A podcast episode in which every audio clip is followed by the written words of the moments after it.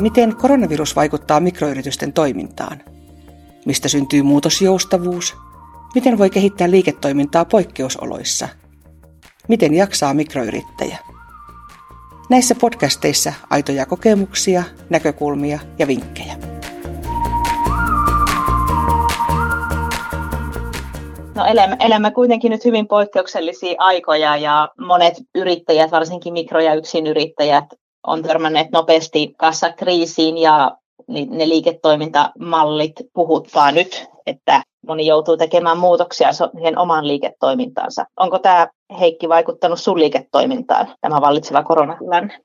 Kyllähän se vaikutti aika rajuustikin. Tuossa viime viikolla torstaina peruuntu lähes sataprosenttisesti kaikki kevään työt. Siinä oli suunniteltuna paljon erilaisia tapahtumia ja tilaisuuksia, niin nehän on nyt kaikki kiellettyjä, niin kaikki peruuntu. Mulla oli hetkeä aikaa sen viikonlopun ajan oli tuota, mulla ei käytännössä ollut yksi keikka tievossa koko keväälle.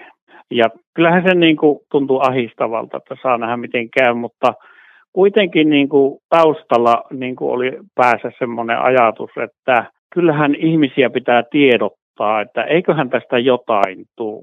Ja niitä on nyt muutama tullut. Et mulla on niin kuin kauhean optimistinen luonne, että mä uskon aina siihen eteenpäin, että vaikka saattaa hetkettäin käydä sillä että ei tästä tule mitään ja masentunut olo, mutta – se perusluonne on kuitenkin hyvin optimistinen ja niin sinne näyttää, että siinä käy, että mulle tulee kuitenkin jotain työtä vielä, vaikka tämä korona aloitti toimintansa.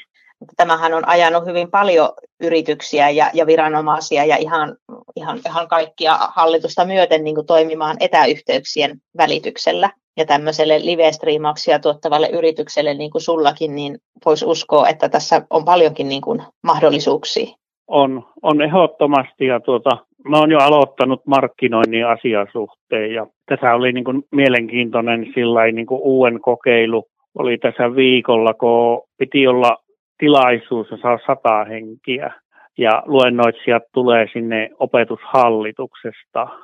Tämä piti olla Oulussa tämä tilaisuus ja sitten tuli hallitukselta määräys, että näitä isoja tilaisuuksia ei saa järjestää, niin se suunniteltiin sitten loppujen lopuksi niin, että koska siellä kouluttajat oli kaikki opetushallituksesta, niin oli helpompi niin, että minä menin tekniikan kanssa Helsinkiin opetushallitukseen, ja se siellä toteutettiin niin, että läsnä ei ollut mitään muuta kuin ne kouluttaja, tai oikeastaan ne kaksi kouluttajaa ja minä striimasin sen ei ketään muita paikalla. Ja kaikki katsoi se koulutuksen etänä ja chattikenttä oli siinä käytettävissä ja valtavasti tuli kysymyksiä sieltä chatin kautta ja se oli erittäin onnistunut tapahtuma. Ja mä uskon, että näitä tulee lisää vielä, kunhan ihmiset hoksaa sen mahdollisuudet. Ja minä olen markkinoinut tätäkin nyt eteenpäin, että uskaltaisi lähteä rohkeasti kokeilemaan tämmöisiäkin vaihtoehtoja näihin isoihin koulutuksiin.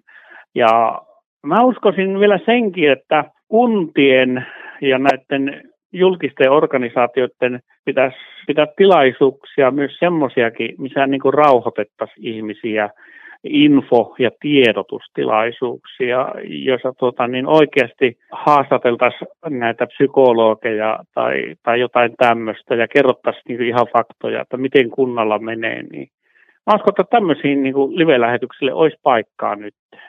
Mutta mä luulen, että se ei niin kuin ihan vielä lähde, että pitää nähtävästi odottaa, että se kriisi menee vähän syvemmälle, mitä se nyt on, että ehkä kuukauden päästä.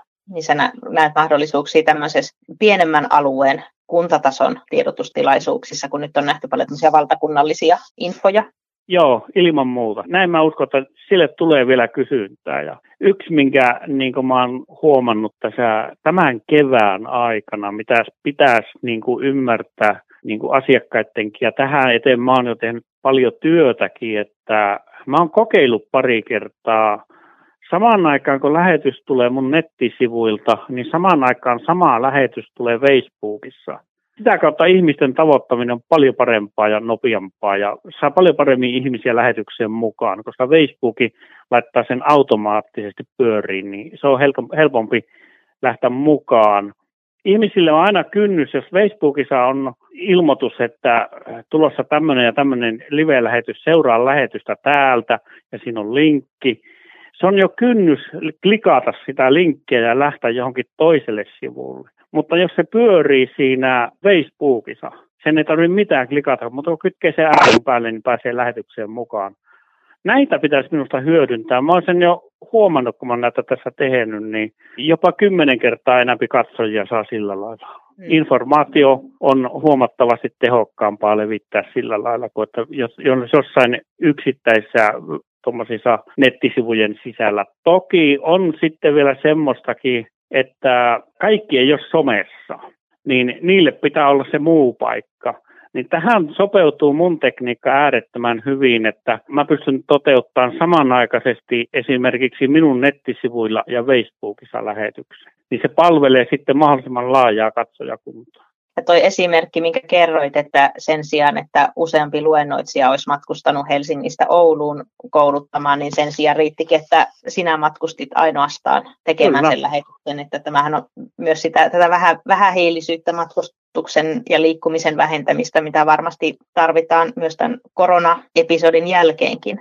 Juuri näin, että ei se, mä uskon, että tämä korona siinä mielessä oli niin kuin minun yritystoiminnan kannalta, toiminnan kannalta todella hyvä, että oikeasti ruvettiin miettimään vaihtoehtoisia ratkaisuja. Tämän mahdollisuuden mä oon tiennyt jo kauan, mutta sen toteuttaminen ei lähde liikkeelle ennen kuin pakko. Asiakkaat on arkoja kokeilee uutta. Niin tämä korona nyt mahdollisti sen. Ja mä uskon, että näitä tulee vielä lisää. Ja itse asiassa suunnilleen kolme minuuttia ennen tätä puhelua, niin tuli jo yksi kysely tämmöiseen tilaisuuteen, että onko mahdollista tulla. Ja kyllä mä tajan mennä sinne. Kuulostaa hyvältä. Kiitoksia. Mm. Kiitos.